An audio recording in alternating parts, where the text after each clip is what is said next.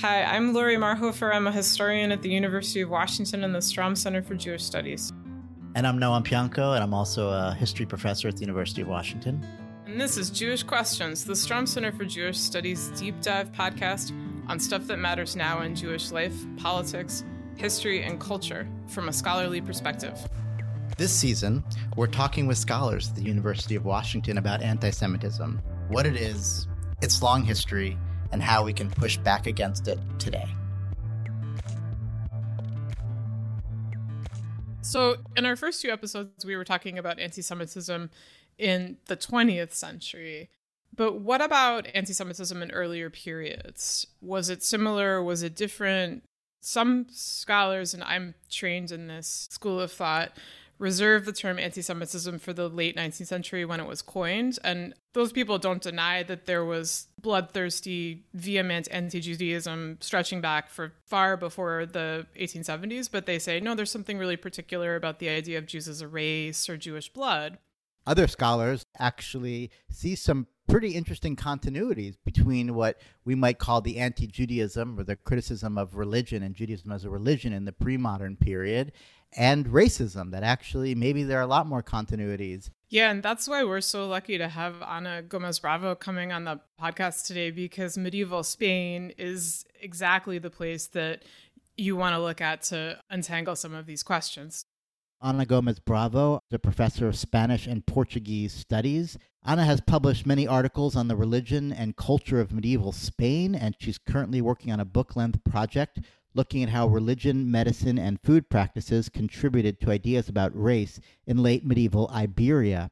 Hard to imagine a better scholar to have on the show today to help us understand what is the relationship between modern anti Semitism and centuries of anti Judaism that characterized much of Jewish history in the medieval period. So, Ana, when we were talking before, you mentioned something interesting that happened to you while you were traveling, and it brought up these questions of Jewishness and blood and identity. And I was wondering if you could tell that story. Well, um, I was in Chile last year, and I uh, ran into the Department of Semitic Studies right in downtown Santiago. So of course I had to get in to go in.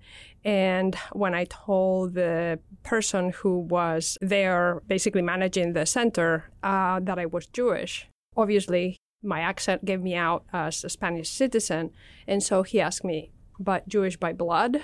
And so, because I had been reading a lot about this and thinking a lot, a lot about these issues, and I work on medieval period, that made me once again value how much these old ideas persist. So, can you just clarify this? You walked into a place in Chile Uh-huh. and you said you were Jewish, Yes, and because you are also Spanish, Spanish. Uh-huh. person- from, from Madrid. from Madrid, okay, the person assumed that you could not have been Jewish by blood. right.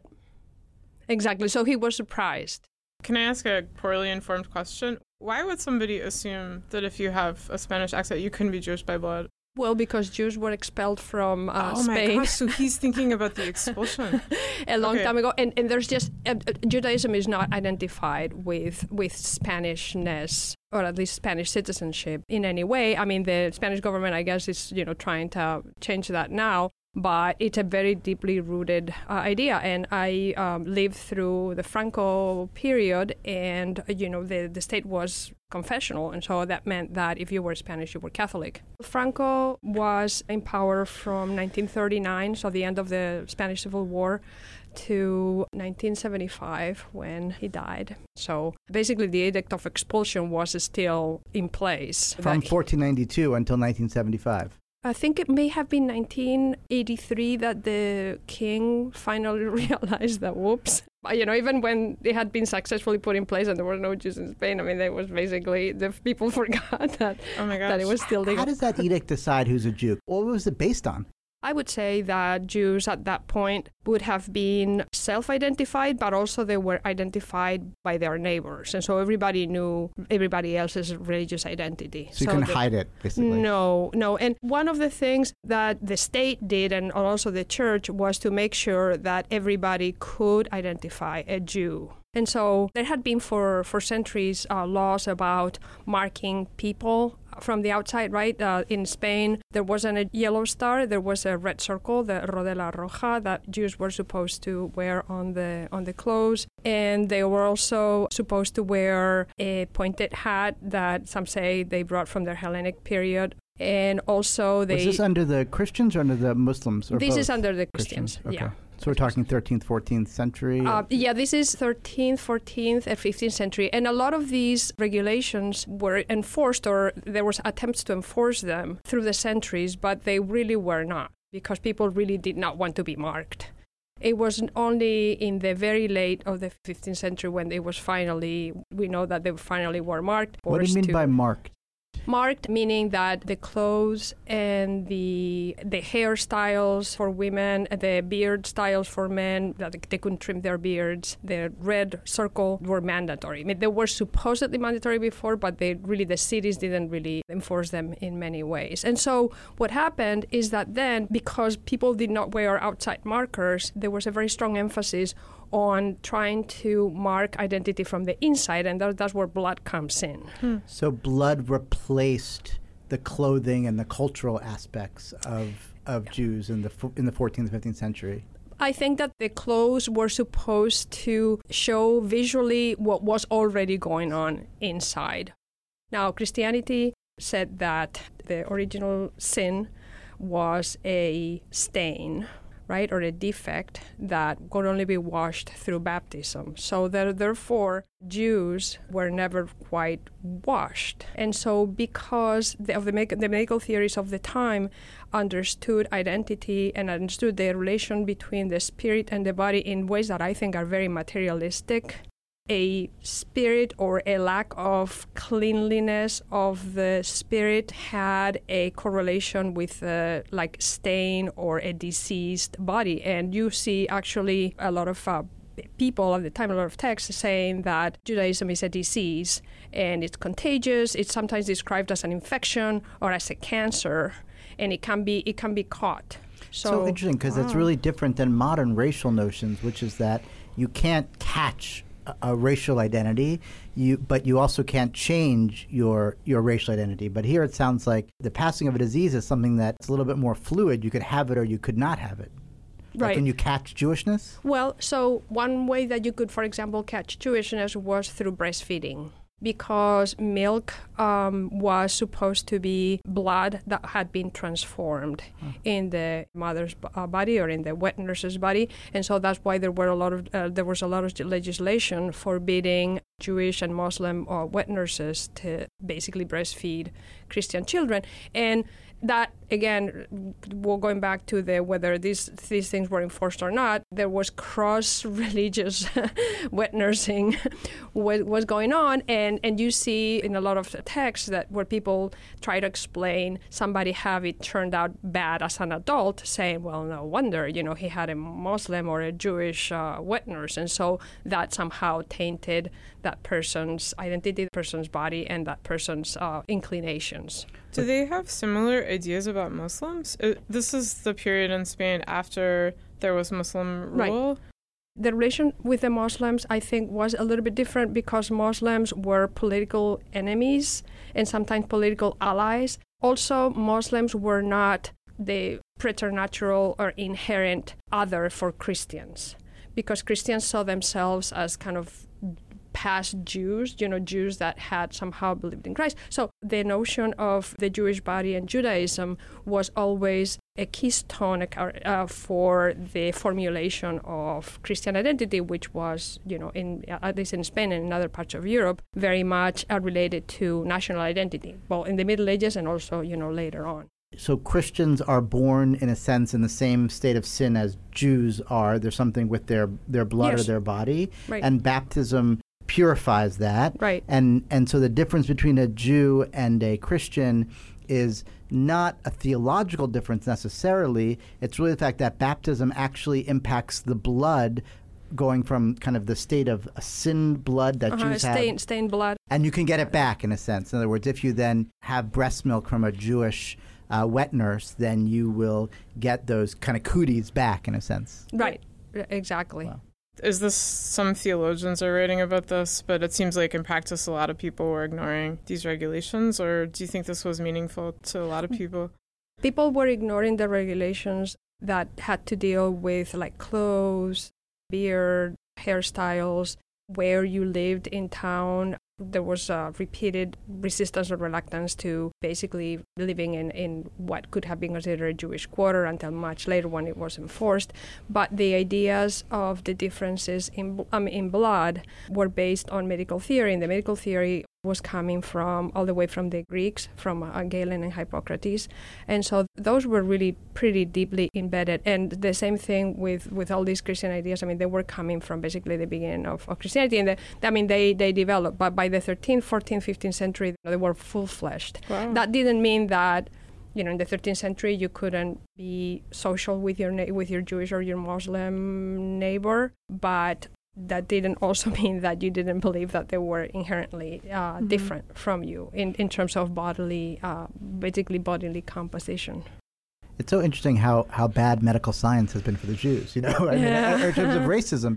Is there a parallel here between this um, rise of anti Semitism and racial notions of Jews in the medieval period and in the modern period, in that at the very moment that Jews were looking more and more like non Jews, there was a need to kind of have a clear distinction between them, right? Because Jews weren't wearing the clothes, they, they were trying right. to acculturate, they were trying to wear the blue jeans of the day.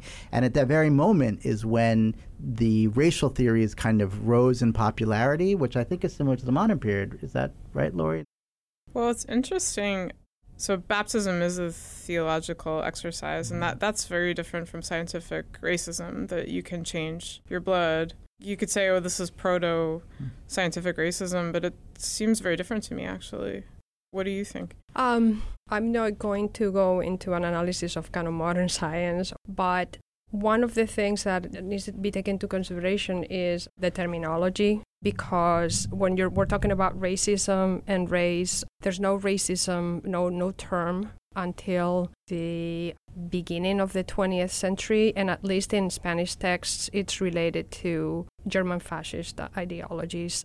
And what we do find in Spain before is the term race or raza or raza in medieval Spanish. And raza, uh, some people have seen it as related to lineage in kind of the lineage of horses, like a race of horses and stuff and things like that. But really, raza is the term used to describe or to refer to that stain or that blemish. So it's a blemish or a defect that you're born with and that baptism will wash and you will become a new person, right? Because it's baptism is like a, a rebirth. Because all this was based on the medical theory of the time, meaning that the spirit or the soul was thought to be directed or kind of coordinated, we would say today, by the brain, and the brain was very dependent on the foods that one ate and also on the particular body composition that you were born with. I wouldn't say that it is the same as a kind of scientific theory of racism as you see it in 20th century, but I would say that science or medicine was enlisted to help form this idea of the body and of religious difference. Yeah, and that's true in the 19th and 20th century too, that modern science is feeding this idea of the different races and the hierarchy of the races, which initially is really focused on explaining why white Europeans are superior to people of African descent, and then gets morphed into this idea that the Jews are a race and that they're an evil race. So we have this a few just takeaways here as before we get on to the kind of next set of questions is that we have modern anti Semitism, and then we have this interesting uh, pre modern anti Semitism or anti Judaism. Or anti Judaism. And so the difference, both of them see Judaism as something that's in the blood. Modern anti Semitism sees it in, in the blood and unchanging, and pre modern a- anti Judaism sees it as something that is in the blood and is, is actually something that can change through a religious act like conversion or baptism. I, I should say that in the Middle Ages, some people actually resisted the idea that Jews could actually change or that any act on their part, any kind of attempt at conversion could actually change them. And so there were a lot of people that said that a drop of Jewish blood made you Jewish forever for generations. So uh, it's a during the debated issue in medieval Spain about whether or not Jewish tainted blood can be absolved or not, basically. Right, and, and so that, that gave way in the 16th century to the what are called the Statutes of Purity of Blood, by which Jews, Muslims, and heretics, meaning uh, Jews and Muslims that had converted but had been proven to not have converted sincerely, were prevented from holding certain positions in the state or you know attending certain university schools or uh, holding certain uh, church positions. Is this the same as the conversos? Can These we are- say again what who the conversos Yeah, I mean, are? They're Jews who converted or the descendants of Jews who converted? Right, exactly. Yeah. Uh, sometimes it's, I mean, it's the, the term uh, refers to anybody who has converted, but during the period, at least in the in the Middle Ages, it was mostly used for uh, for Jews who had converted to Christianity. And is Yes. that then the Inquisition goes after them? Yeah, yes, but the Statutes of Purity of Blood are, are kind of a separate phenomenon from the, the Inquisition. The Statutes of Purity of Blood are basically a set of regulations that were adopted by various church and state institutions that said that nobody with a Jewish or Muslim descent could be a part of their church chapter or the uh, this university school, etc. The Inquisition was different. The Inquisition was there to persecute and and punish those conversos that had been proven to not be following Christianity to the T, that were relapsing to Judaism or But to how could you not relapse if this statute of the purity of blood said that anybody who is descended from a Jew remains different? Was was that just a way of sort of saying you could convert and you could be in theory considered a Christian. However, even still, there are certain things that you can't do because you have some a drop of Jewish blood in your heritage. In Yes, way. and this was and this was very much uh, you know the polemic because some people were scandalized that people that were saying that they were sincere Christians and that were considered sincere Christians were actually being punished for having Jewish ancestry. But but yes, a lot of people were saying no. I mean, once you have a drop of Jewish blood, that's, that basically takes over, and that that just will always have you stray. Okay, so 1492 is the expulsion. What was that like? Did people just come to people's houses and say, "You got to go now," or did was there a period of time? How much time did you have to get ready and figure out where you were going to go? And and also, did they they expelled Muslims too in 1492 or no? No, Muslims were were expelled uh, later. Yeah. Uh-huh. Yeah, so what happened with the Edict of Expulsion, it was signed by Isabel and Fernando, by the Catholic uh, monarchs, and so they this edict was sent to the, the different cities. The cities were the ones in charge of uh, of enforcing it. Then Jews were given a period of time to basically wrap things up. Uh, and to prepare their departure, one of the things that they had to do was they needed to sell their. They couldn't live with anything, and so they had to sell their belongings. This was very much to the advantage of their Christian neighbors because they they they had to sell. So it was basically you you know you have to sell at any whatever price they give you. They could bring just some bare belongings with them. They couldn't take that much money out of the country. A lot of them, uh, the conditions were so uh, precarious that a lot of them eventually came back trying to convert, and you know they were punished by the Inquisition. And it just it's a bad, bad story. But mostly the Jews were expelled because of the conversos, because they were thought to be a, a bad example to be feeding the Judaism of the conversos, of those Jews that, that had converted. And so basically, they, they figure if we get rid of the mothership, then all these conversos are not going to have anybody who is going to teach them. And this, the, the, the Edict of Expulsion does say this. They're not going to have anybody who teaches them about Jewish law. They're, they're not going to have anybody who teaches them about kosher. They're not going to have anybody who gives them unleavened bread for Passover or that slaughters animals in the kosher way so that they can they can eat them. What's so fascinating about this is it goes directly against what you had been talking about earlier. If there really was a way of curing this Jewish blood by conversion or by theological means, by baptism, then why were all these people who did convert, why are they still being identified as being Jewish. I mean, you have a group who've converted who are now called something separate, which is basically those who used to be Jewish. Right. Yeah, and that's exactly what they were. They were called. There were various terms. Converso is uh, right now the the term that we tend to use more, and, and it was at the time. There were different terms that you see then and later, like marranos. I, am sure a lot of people are, are familiar with that. What does that mean, marranos? It, well, it means pig, but it's not clear where the the term comes from.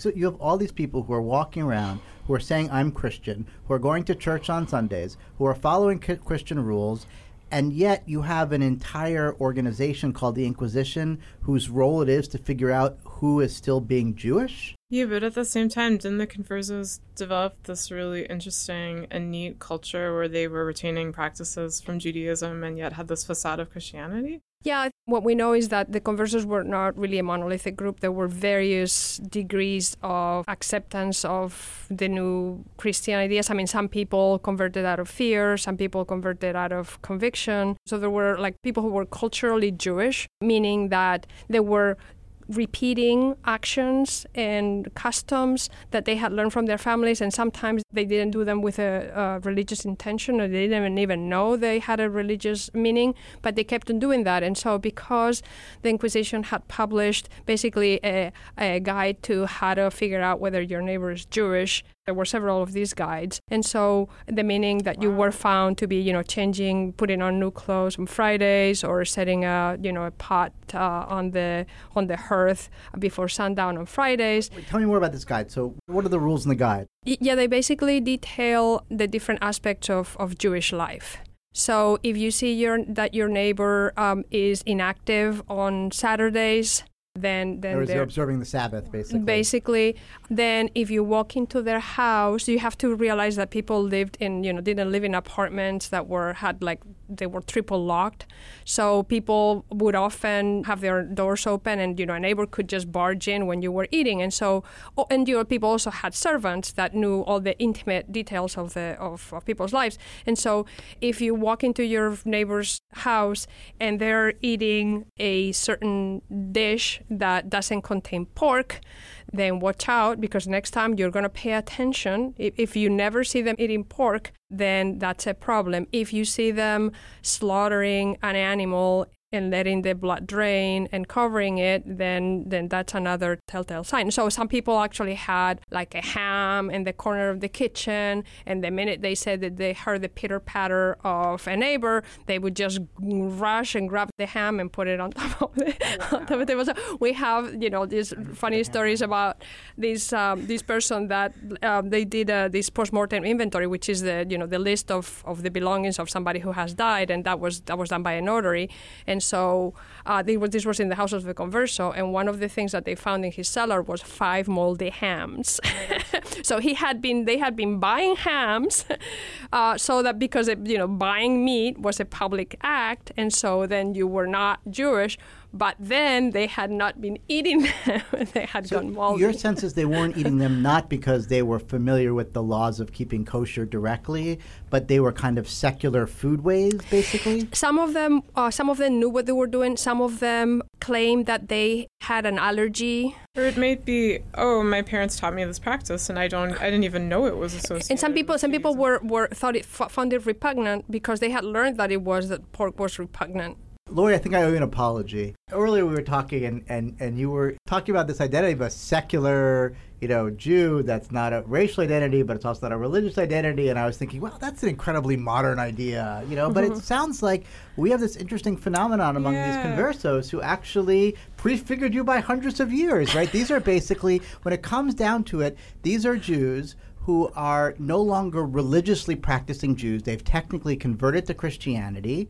And what's making them Jewish is they have a set of of customs and folkways that they may or may not understand why they're doing it, and yet it's that kind of what we call ethnic identity. That's that's what's the identity based on. They you also get this very modern moment where this institution has taught your neighbors to recognize. Yes.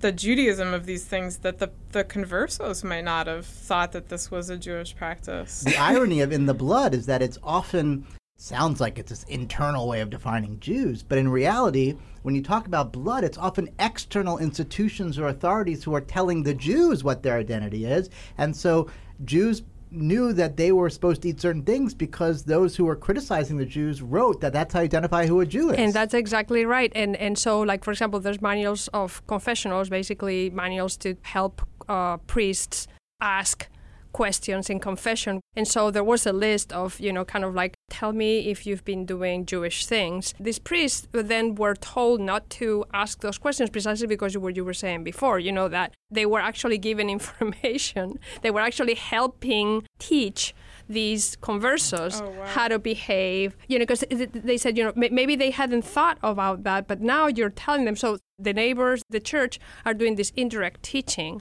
it creates a Jewish identity, even though it's such a negative Jewish identity, but it's such a strong and powerful one, which is this like negative sense that it's the non-Jews who are telling the Jews what it means to be Jewish by telling them how problematic it is to do those things. I'm interested just to close about how do you yeah. think about your own identity? I mean, how does that make you feel when somebody questions whether or not you're a Jew by blood or not?